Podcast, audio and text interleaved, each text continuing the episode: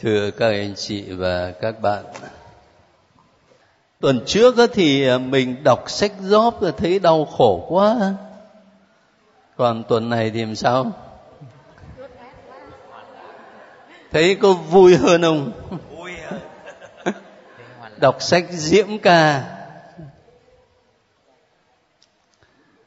Vừa mới mở ra chương thứ nhất ngay từ câu thứ hai thì đã gặp à, ước gì chàng hôn ta, những nụ hôn chính môi miệng chàng.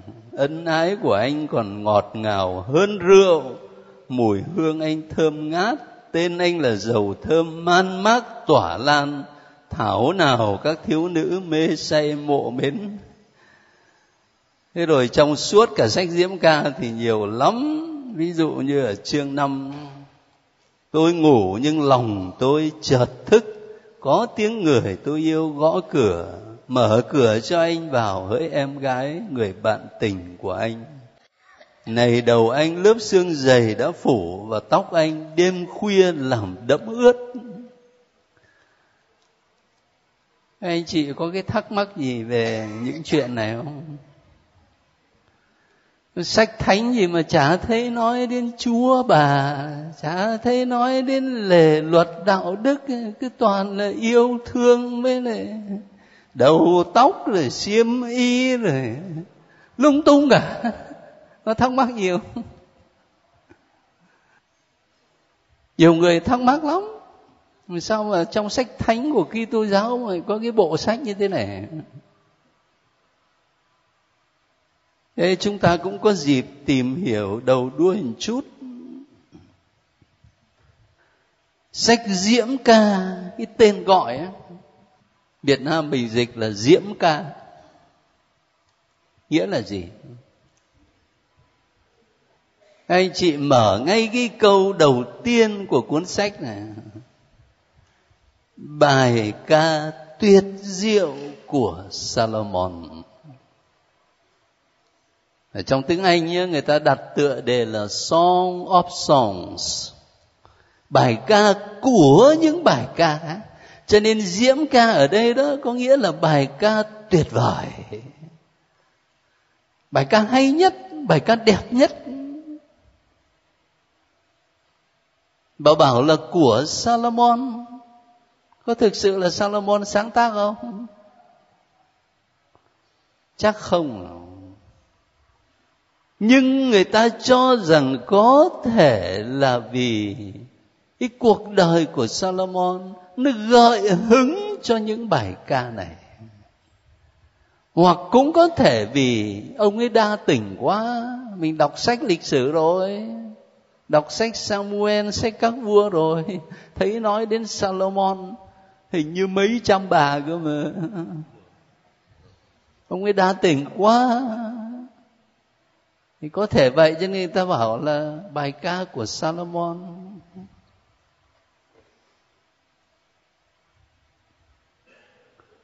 Thế thì cái câu hỏi mà chúng ta vừa mới đặt ra đó đó là câu hỏi lâu đời chứ không phải đến bây giờ.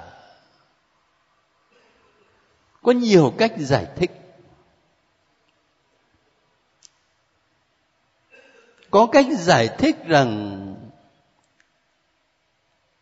sách diễm ca là một tập hợp những bài thơ tình nổi tiếng và đẹp nhất. Và nó không có gì là tội lỗi cả. Bởi vì cái vẻ đẹp của thiên chúa, cái sự thiện hảo của thiên chúa được thấm vào trong mọi tạo thành. Cho nên ở trong cuộc đời này, trong thế giới, trong vũ trụ này, không có cái gì là hoàn toàn trần tục cả, bởi vì đã được thiên chúa dựng nền. Cái tình yêu nam nữ cũng vậy. Cái tình yêu nam nữ diễn đạt, phản ánh một phần nào vẻ đẹp của thiên chúa không có gì là tội lỗi cả.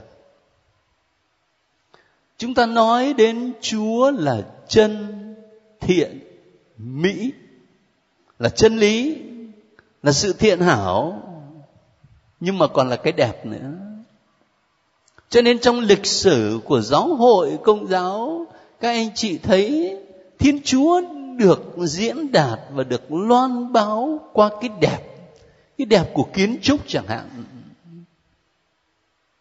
nói đơn sơ ở việt nam, mình đi đến sài gòn, người ta nhìn nhà thờ đức bà như là biểu tượng của sài gòn. Cho đến ngày hôm nay, nhìn cái hình nhà thờ đức bà là người ta nghĩ ngay đến sài gòn. Cái vẻ đẹp của nhà thờ đức bà. Mà thực sự thì nhà thờ đức bà của chúng ta đã thấm thía gì với nhà thờ đức bà paris? Của mình là đặt lọt lòng nhà thờ đức bà paris mà và nhà thờ đức bà paris thì đâu có lớn bằng đền thánh phêrô. Ở đền thánh phêrô người ta có những cái dấu để cho thấy à cái nhà thờ đức bà paris nó tới đây này, còn cái nhà thờ chính tòa tây ban nha nó tới đây này. Thí dụ vậy. Vẻ đẹp của kiến trúc tôn giáo, vẻ đẹp của hội họa, vẻ đẹp của thi ca, vẻ đẹp của văn chương tất cả những vẻ đẹp đó đều phản ánh cái đẹp nơi thiên chúa. Cái nguy cơ là ngày hôm nay, do ảnh hưởng của tội lỗi và cả một xu thế thời đại, cho nên con người ta dễ có khuynh hướng dung tục hóa cái đẹp. Nhìn một bức tranh khỏa thân chẳng hạn, chẳng phải là để khám phá cái đẹp trong thế giới tự nhiên mà là để hâm nóng tình dục. Nguy cơ nó nằm chỗ đó thôi. Chứ còn cái đẹp ở trong thế giới tạo thành này, nó phản ánh vẻ đẹp của chính thiên chúa.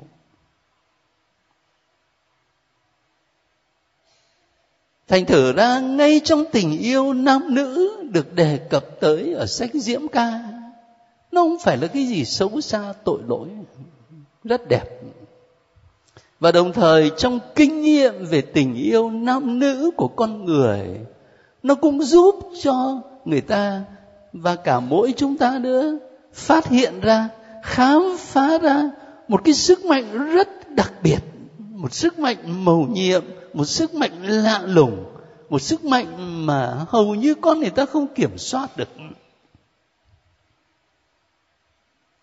Cho nên những câu kết của sách diễm ca này rất nổi tiếng, không những đối với Kitô giáo, mà đối với cả văn chương thế giới. Xin đặt em như chiếc ấn trên trái tim anh, như chiếc ấn trên cánh tay anh. Phải, tình yêu mãnh liệt như tử thần, cơn đam mê dữ dội như âm phủ lửa tình là ngọn lửa bùng cháy, một ngọn lửa thần thiêng. Nước lũ không dập tắt nổi tình yêu, sóng cồn chẳng tài nào vùi lấp. Cái vần thơ này là nổi tiếng trong văn chương thế giới chứ không chỉ là đối với thánh kinh Kitô giáo đâu. Đó là một hướng giải thích. Nhưng hướng giải thích quen thuộc hơn đó.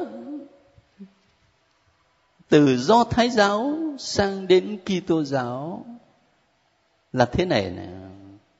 Ông Rabbi Akiba vào năm 90 trước Chúa Giêsu ông ấy đưa ra cách giải thích này.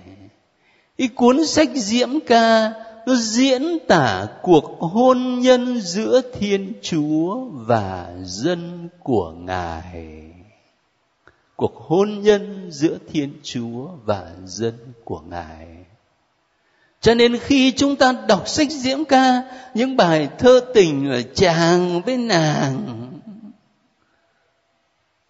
mình phải vượt lên trên cái hình ảnh của người thanh niên, người thiếu nữ để khám phá ra hình ảnh của thiên chúa và dân chúa. Vậy cho nên các anh chị có biết không? Sách diễm ca đó được chọn để đọc ở trong lễ vượt qua của người do thái đấy. Lễ vượt qua là lễ lớn nhất ấy. Thế thì Kitô giáo của chúng ta tiếp tục cái truyền thống đó nhìn nhận sách diễm ca. Thế nhưng cũng phải nhận là ít sử dụng trong cử hành phụng vụ. Thì sau này thì có một số đoạn được vận dụng để nói về đức mẹ. À, ví dụ ở trong lời cầu nguyện đầu giờ đó nhắc đến cái đoạn văn kìa bà nào các anh chị có nhớ ra bài hát nào không? Bài rất quen, phải không? Kìa bà nào đang tiến lên như rạng đông. Nhưng mà có điều các cha thì hay nói đùa, bảo người ta hát kìa bà nào thì thấy ông cha từ trong cung thánh đi ra.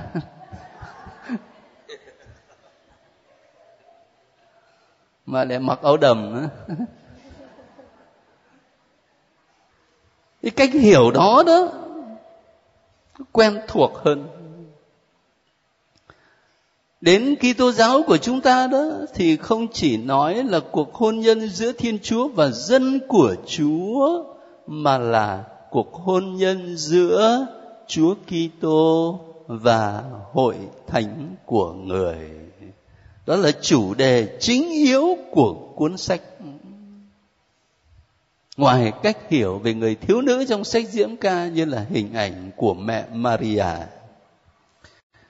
thế cho nên à, tôi lấy một ví dụ cụ thể mà nó liên quan đến cử hành phụng vụ để các anh chị và các bạn thấy nó rõ hơn. Chứ còn nói trống trống vậy thì cảm thấy nó xa. Bây giờ chúng ta lấy thử sách diễm ca ở chương 2 ở chương 2 câu 8 cho đến câu 14 chương 2 câu 8 Tiếng người tôi yêu văng vẳng đâu đây? Kìa chàng đang tới, Nhảy nhót trên đồi, Tung tăng trên núi. Người yêu của tôi chẳng khác gì linh dương. Tựa hồ chú nai nhỏ, Kìa chàng đang đứng sau bức tường nhà. Nhìn qua cửa sổ rình qua chân sông người yêu của tôi lên tiếng bảo dậy đi em, bạn tình của anh. Người đẹp của anh, hãy ra đây nào. Tiết đông giá lạnh đã qua. Mùa mưa đã dứt, đã xa lắm rồi. Sơn hà nở rộ hoa tươi và mùa ca hát vang trời về đây tiếng chim gáy vang vọng trên khắp đồng quê ta và kia đã kết trái non. vườn nho hoa nở hương thơm ngạt ngào. dậy đi em bạn tình của anh. người đẹp của anh hãy ra đây nào. bồ câu của anh ơi em ẩn trong hốc đá trong vách núi treo leo nào cho thấy mặt. nào cho anh nghe tiếng. vì tiếng em ngọt ngào và mặt em duyên dáng. cảm ơn các anh chị. Các anh chị có nhớ đến bài hát nào khi mà đọc những lời này diễm tình ca. Thường hát trong dịp nào? Lễ cưới và nếu mà chúng ta chỉ đọc riêng có bản văn này thôi thì mình thấy gì? Nó cũng là một bài thơ tình ấy gì một bài thơ tình với những ngôn ngữ rất là tình tứ.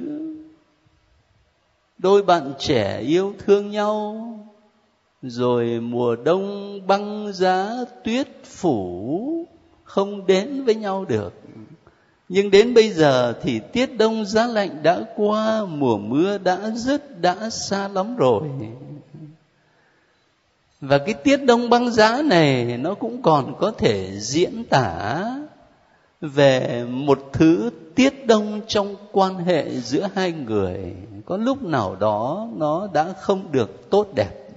Nhưng mà bây giờ thì đã qua rồi. Và đến với nhau. Nghĩa là như một bài thơ tình bình thường. Thế bây giờ chúng ta đọc tiếp một bản văn khác mà không phải tôi chọn, nhưng là giáo hội chọn trong cử hành phụng vụ vào mùa vọng. Cùng với bài sách diễm ca này, trong tuần bát nhật lễ Giáng sinh, hình như là ngày 22 thì phải, tháng 12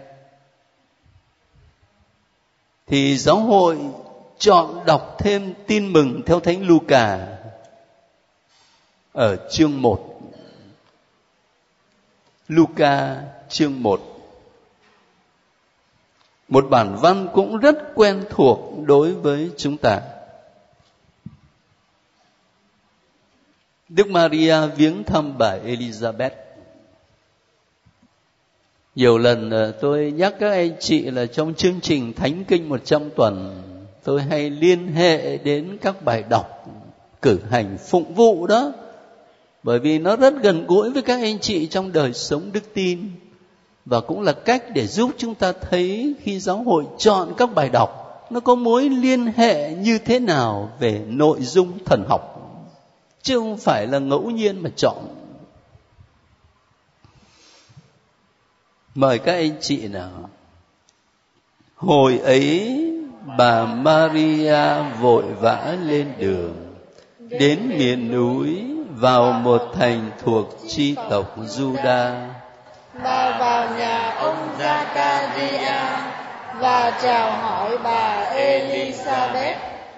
Bà Elizabeth vừa nghe tiếng bà Maria chào, thì đứa con trong bụng nhảy lên và bà được đầy tràn thánh thần liền kêu lớn tiếng và nói rằng em được chúc phúc hơn mọi người phụ nữ. và người con em đang cưu mang cũng được chúc phúc. bởi đâu tôi được thân mẫu chúa tôi đến với tôi thế này? Vì này đây tai tôi vừa nghe tiếng em chào. thì đứa con trong bụng đã nhảy lên vui sướng em thật có phúc vì đã tin rằng Chúa sẽ thực hiện những gì người đã nói với em. Cảm ơn các anh chị. Thế bây giờ chúng ta để ý trong cái cấu trúc của tin mừng Luca về thời thơ ấu của Chúa Giêsu. Ở chương thứ nhất á, mở lại trang phía đằng trước là thấy trước hết là truyền tin cho Zakaria, rồi sau đó là truyền tin cho Đức Mẹ Maria. Rồi sang đến chương 1 mà câu 57 đó là do an tẩy giả ra đời và sau khi Gioan tẩy giả ra đời, ở chương thứ hai của Luca thì là Chúa Giêsu giáng sinh. Nghĩa làm sao? Lúc nào học đến tin mừng Luca, chúng ta sẽ nói nó rõ hơn. Mà mỗi một thánh sử đó có cái cấu trúc riêng của các ngài. Cho nên chúng ta thấy này đối với Luca Ngài trình bày cái mối liên hệ giữa Gioan tẩy giả với Chúa Giêsu rất rõ. Truyền tin cho Zakaria là cha của Gioan, rồi mới đến truyền tin cho Đức Mẹ là mẹ của Chúa Giêsu. Rồi Gioan tẩy giả ra đời xong rồi mới đến Chúa Giêsu ra đời. Thế thì ở giữa những biến cố lớn đó nó có những sự kiện và những biến cố nó nối kết các trình thuật với nhau đó là cuộc viếng thăm của mẹ Maria đến với bà Elizabeth. Cái cấu trúc tin mừng thơ ấu theo Luca là như vậy. Thế bây giờ riêng cái câu chuyện mà các anh chị vừa mới đọc, Đức Maria viếng thăm bà Elizabeth. Nếu chúng ta đọc câu chuyện này hoàn toàn độc lập không liên quan đến một bản văn nào khác, thì các anh chị cho là cái ý nghĩa chính nó nằm ở đâu? Cái ý nghĩa chính của bản văn nó nằm ở đâu? Có người đặt câu hỏi, tại sao mà đức mẹ lại phải vội vã lên đường? Tại sao? Có người trả lời khi mà thiên thần truyền tin cho đức mẹ đó, thì thiên thần có nói là bà sẽ thụ thai sinh một con trai đặt tên là Giêsu. Đức mẹ thưa với thiên thần là, việc ấy làm sao mà có được vì tôi không có biết đến việc vợ chồng. Thế thì thiên thần mới trả lời là bà Elizabeth, họ hàng với bà, già rồi đó mà cũng cưu mang một người con trai. Mang tiếng là hiếm hoi nhưng mà nay có thai. Tức là thiên sứ cho đức mẹ một dấu chỉ. Bà elizabeth có thai. Cho nên người ta bảo rằng thế là sau khi thiên sứ rời nhà, đức mẹ vội vã đi thăm bà elizabeth xem thực hư nó làm sao. Nếu mà bà ấy mà có thai thiệt thì mới tin. À. có người ta giải thích vậy có đúng không. Thì đức mẹ đâu có thử thách chúa quá vậy. Bởi vì họ quên là trong trình thuật của thánh Luca đó thì không phải sau khi đức mẹ đến thăm bà Elizabeth rồi mới tin, mà là khi nghe thiên sứ nói xong thì đức mẹ trả lời vâng tôi đây là nữ tỳ của chúa. Xin chúa làm cho tôi như lời sứ thần nói. Đức mẹ tin ngay chứ không phải là phải đến khảo sát tình hình xem sao. Cho nên không phải vì lý do đó mà đến thăm bà elizabeth.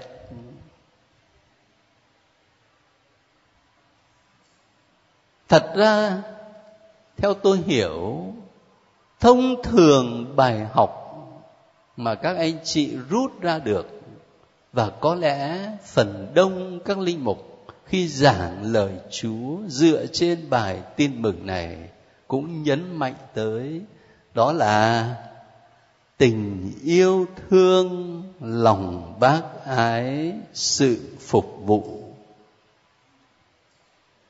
Đức mẹ vội vã lên đường. Nazareth cách cái thành của bà Elizabeth Ain Karim khoảng chừng 60 cây số. Mà ngày xưa thì Đức Mẹ không phóng hông đa như chúng ta bây giờ, mà là đi bộ. Và cũng không có đường nhựa như bây giờ, mà là những con đường núi đồi gồ ghề. Cho nên chắc cũng phải mất thời gian khá dài.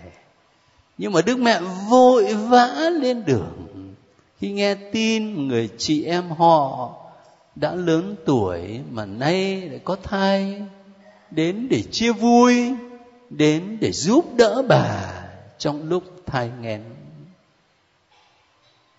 Cái tinh thần yêu thương, tinh thần phục vụ của đức mẹ.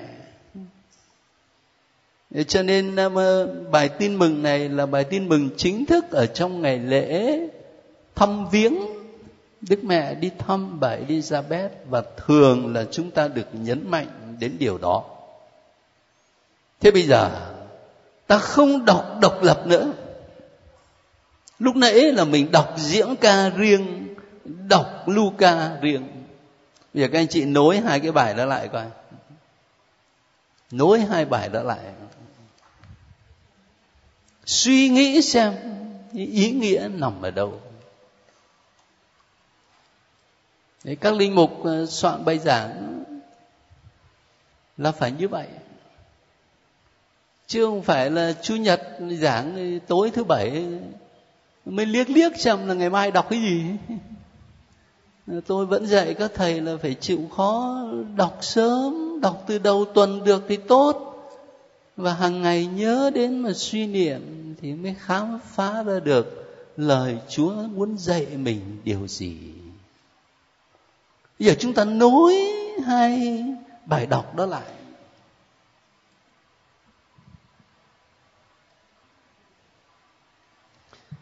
hồi ấy bà maria vội vã lên đường đến miền núi vào một thành thuộc chi tộc Juda. Lúc bây giờ, Đức mẹ đã mang thai Chúa Giêsu chưa? Mang rồi sau biến cố truyền tin mà. Cho nên đức mẹ đã mang thai chúa giêsu rồi. Có nghĩa là thiên chúa đã nhập thể trong cung lòng thanh khiết của đức mẹ. Đức mẹ là hòm bia thiên chúa. Đức mẹ mang trong cung lòng của mình chính thiên chúa hằng sống, nay làm người để ở với loài người và khi mà chúng ta hiểu được như vậy đó, thì bà Maria vội vã lên đường. Không chỉ là cô Maria vội vã lên đường, mà ai vội vã? Thiên Chúa vội vã lên đường. Thiên Chúa vội vã lên đường. Và lúc đấy, ta mới thấy thấm thía hơn cái lời ở trong sách diễm ca kìa tiếng người tôi yêu vắng vẳng đâu đây, kìa chàng đang tới, nhảy nhót trên đồi, tung tăng trên núi. Kìa chàng đang đứng sau bức tường nhà, nhìn qua cửa sổ, rình qua chấn sông nó không còn phải là chàng nào hết á, mà là thiên chúa đấy chứ. Ở đây được cụ thể hóa qua hình ảnh của Đức Mẹ đang mang thai Chúa Giêsu vội vã lên đường. Mà Thiên Chúa thêm một cái chi tiết nữa. Ở trong tin mừng Luca đó, câu 43 bởi đâu tôi được thân mẫu Chúa tôi? Bà Elizabeth nói như vậy, tôi được thân mẫu chúa tôi.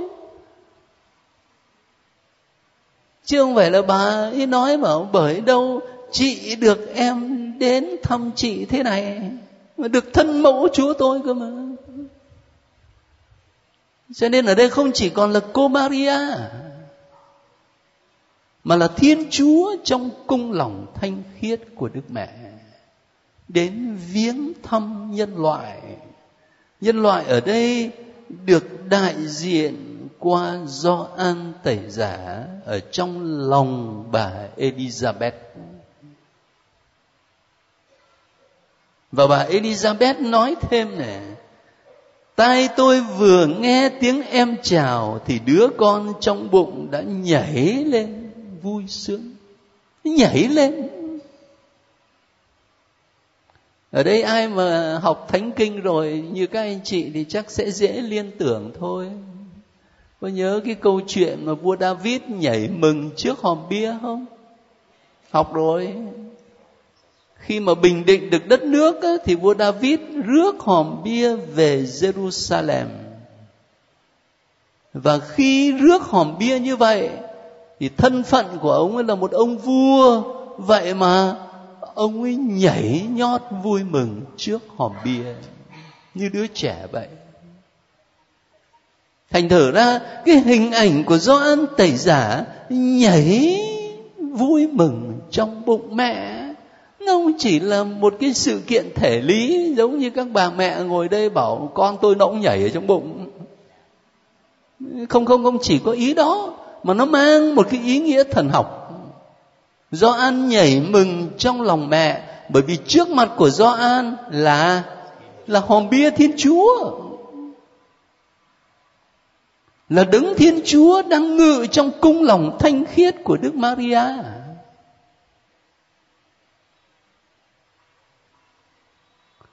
Và chúng ta thấy một cái tầm ý nghĩa nó cao hẳn, nó như là một bài thơ tình mình đọc nữa.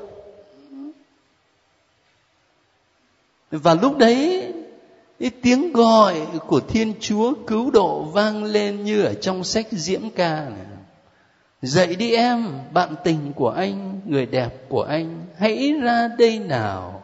Tiết đông giá lạnh đã qua, mùa mưa đã dứt, đã xa lắm rồi. Tiết đông giá lạnh đã qua cái thời mà Adam Eva phạm tội và bị đuổi ra khỏi vườn địa đàng có thiên thần cầm gươm canh giữ không cho hai ông bà trở lại vườn địa đàng. Cái thời đó như một mùa đông kéo dài trong lịch sử nhân loại. Nhưng mà bây giờ, tiết đông, giá lạnh đã qua, mùa mưa đã dứt, đã xa lắm rồi. Bởi vì đấng cứu độ đã đến rồi đấng cứu độ đến thăm nhân loại rồi. Và nhân loại mà do an tẩy giả là đại diện nhảy mừng trong bụng mẹ. Anh chị có thấy là khi chúng ta liên kết ờ, hai cái bản văn đó, mình thấy nội dung về mặt giáo lý nó khác hẳn không? Một đàng ấy thì sách diễm ca không chỉ đơn thuần là một bài thơ tình như bao nhiêu bài thơ tình khác. Một đàng khác á cái câu chuyện đức mẹ đi thăm viếng bà elizabeth á, cũng không chỉ là một câu chuyện để dạy một bài học luân lý là phải biết yêu thương phải biết phục vụ người ta. Nhưng mà cái nội dung ở đây là về mặt thần học về mặt giáo lý. Nó cao hẳn chính thiên chúa đi thăm con người. Chính đấng cứu độ đến giải thoát con người. Tin mừng là ở chỗ đấy. Tin vui, phúc âm là ở chỗ đấy. Cái chữ tin mừng euangelion ở trong tiếng hy lạp á cái gốc tích của nó nó mang tính xã hội. Chẳng hạn như ông vua và hoàng hậu mới hạ sinh một hoàng tử, đấy là tin mừng cho cả toàn dân.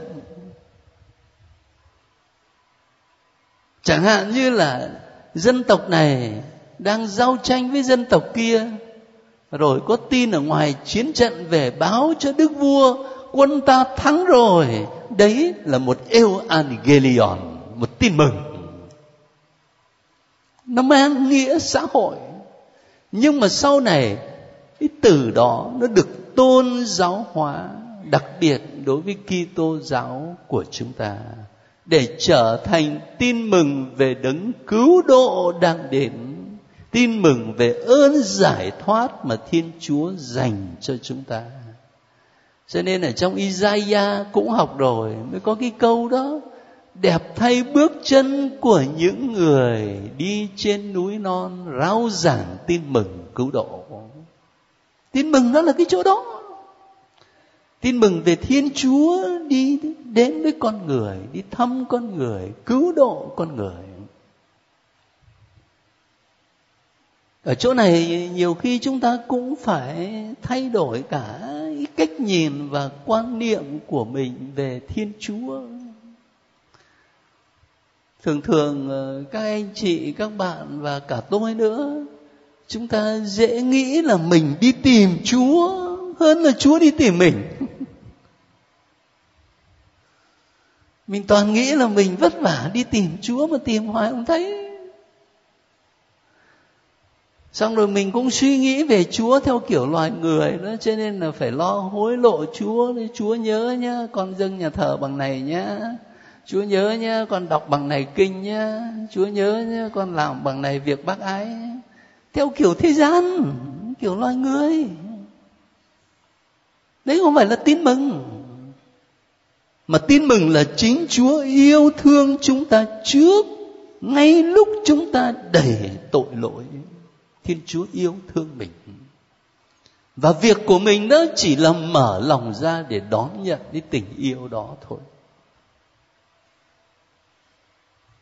Và nếu thực sự mình mở lòng ra để đón nhận cái tình yêu đó, thì mình được biến đổi, mình được cứu độ. Thế cho nên tôi lấy một ví dụ cụ thể để cùng với các anh chị suy nghĩ khi đọc sách diễm ca đó, mình không chỉ nhìn thấy nó là một cái cuốn sách, xong một kỳ cục mà sách thánh thì toàn chuyện ờ, xiêm y với lại ờ, trai gái linh tinh quá. Không chừng lại không dám cho con nó đọc nữa, sợ nó mất linh hồn. Không phải vậy, mà phải hiểu cho đúng thì sẽ thấy là cái hình ảnh tình yêu nam nữ ở đây muốn diễn đạt một điều gì sâu xa hơn nhiều. Rồi cuối cùng, từ đó đó, chúng ta mới thấy thêm một điều là trong lịch sử của giáo hội công giáo, có những nhà thần bí, những vị thánh những người mà chúa ban cho có kinh nghiệm thần bí, cái kinh nghiệm về sự kết hợp thật là sâu xa với chúa. Và trong lúc mà các ngài xuất thần các ngài không có ý thức, như là thánh Gioan, thánh giá, trong lúc xuất thần được nâng lên khỏi đất, khi ông đang quỳ cầu nguyện. Mà ông chính ông ông không biết. thế thì những vị mà có kinh nghiệm thần bí đó, các ngài kể lại cho mình. Kể lại bằng cách nào? Kể lại cũng bằng ngôn ngữ của hình ảnh thôi. Bởi vì ngôn ngữ của nhân loại chúng ta không có khả năng diễn đạt, cho nên các ngài cũng mượn cái ngôn ngữ của thi ca. Doan Thánh Giá là một nhà thơ nổi tiếng. Mượn ngôn ngữ của thi ca, trong đó có cả ngôn ngữ của tình yêu nam nữ, để diễn đạt về sự kết hợp thâm sâu giữa linh hồn với thiên chúa. Nếu mà mình không hiểu, thì tình cờ lúc nào mà đọc một bản văn như thế, thì không chừng trong đầu lại bảo, sao mà kỳ cục, mấy cái ông thánh bà thánh này đi tu mà lại cứ đem cái chuyện tình yêu nam nữ ra nói? Các ngài vận dụng cái ngôn ngữ của tình yêu, ngôn ngữ thi ca để diễn đạt cái kinh nghiệm thiêng liêng hết sức là sâu sắc. Và bằng cái hình ảnh đó thì người ta cũng dễ đón nhận hơn. Và dĩ nhiên nó không chỉ phải là cái hình ảnh về tình yêu nam nữ, mà còn có nhiều hình ảnh khác. Với lấy ví dụ cũng thánh do an, thánh giá. Một hình ảnh mà tôi nhớ và tôi nghĩ là tôi nói ở đây thì các anh chị, các bạn cũng dễ nhớ. Để dẫn chúng ta vào trong đời sống thiêng liêng, sâu xa kết hợp với chúa. Ngài dùng cái hình ảnh lửa và củi ở Việt Nam mình nhất là miền Nam Việt Nam thì chỉ có hai mùa mưa nắng này. nhưng mà bên Âu Châu á, thì xuân hạ thu đông. Và mùa đông đó là mùa rét mướt. Và ngày xưa đâu đã có ờ, những máy sửa hiện đại như bây giờ. Cho nên hình như thánh Teresa hay đồng Giêsu của chúng ta là ngài cũng qua đời vì bệnh. Lao phổi đấy mùa đông khắc nghiệt lắm. Thế thì, thế thì chúng ta tưởng tượng ở trong nhà ta có cái lò sưởi. Củi thì để ngoài sân. Khi chủ nhà đi ra sân lấy củi đem vào thì vì trời lạnh cho nên cái củi đó nó xám xịt à. Khi ông ấy quăng cái củi vào trong lò, thì ngọn lửa ở trong lò liếm lấy cái cây củi. Và chỉ một lát sau, thì cái làn da xám xịt nó thay đổi, nó ửng hồng lên, nó đỏ lên,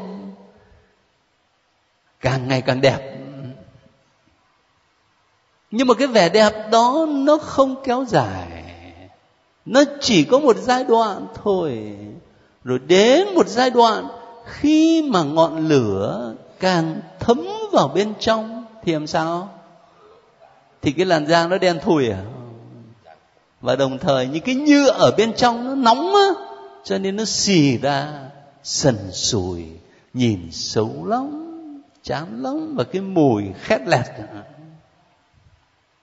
và giai đoạn đó kéo dài cho đến cuối cùng.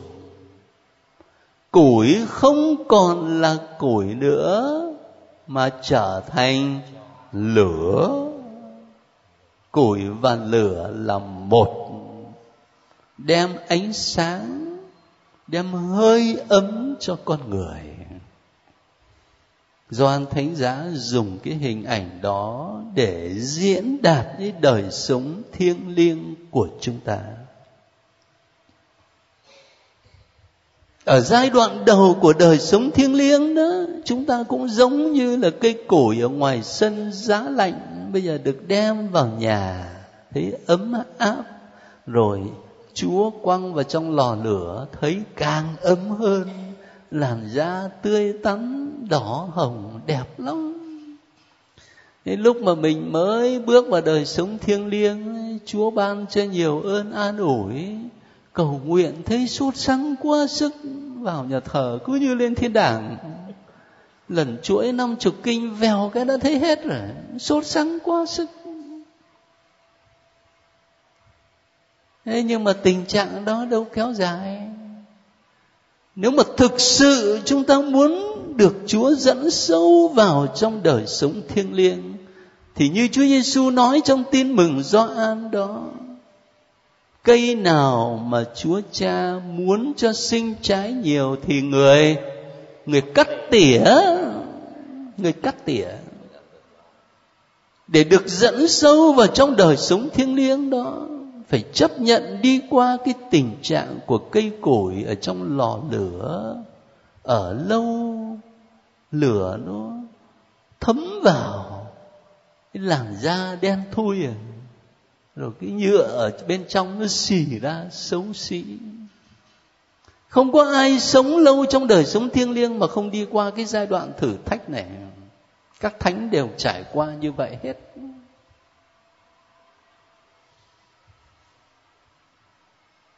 Đọc kinh nguyện gẫm có nửa tiếng mà Thánh Thê Sa Avila nói, tôi có cảm giác nó dài như nửa thế kỷ. Ngồi nhìn đồng hồ mãi không thấy hết. Linh mục cũng bị cám dỗ vậy. Dâng thánh lễ khi đầu đời linh mục rất là sốt sắng. Ít năm sau cảm thấy khô khan, nguội lạnh, làm chỉ như bổn phận thôi nhưng mà chúng ta thì lại cứ thích ở cái giai đoạn đầu chứ không có muốn đi qua cái giai đoạn này chúng ta lại cứ thích là đi tìm những ơn án ủi, nào là ngất, nào là ơn này, nào là ơn nọ, tiếng này, tiếng nọ. Thích ở lại đấy thôi, chứ không chấp nhận để chúa thánh thần dẫn mình đi qua cái giai đoạn thử thách cho đến một cái mức độ cuối cùng là được nên một với tình yêu của Chúa. Để cuộc đời của mình trở thành ánh sáng sưởi ấm soi sáng cho người khác. Cho nên các nhà thần bí cũng vậy, cũng giống như tác giả diễm ca. Để diễn tả cái kinh nghiệm thiêng liêng là cái kinh nghiệm nó vượt lên trên tầm hiểu biết tự nhiên của chúng ta.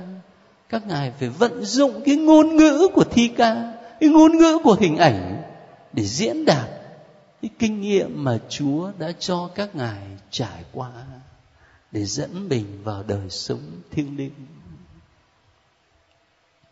cái nhân đọc sách diễm ca để một phần nào xua tan đi cái ý nghĩ nó có vẻ tiêu cực về sách diễm ca như một bài thơ tình tầm thường đó.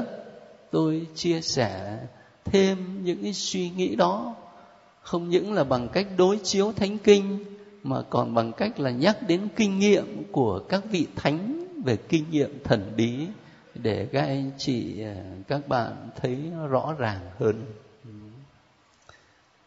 bây giờ thì hết giờ rồi. Tôi có nhận được cái thắc mắc ở đây nhưng mà cho tôi khất đến tuần sau. Rồi tuần sau đó thì xin mời các anh chị và các bạn đọc sách giảng viên. Có 12 chương thôi cho nên chúng ta đọc hết luôn.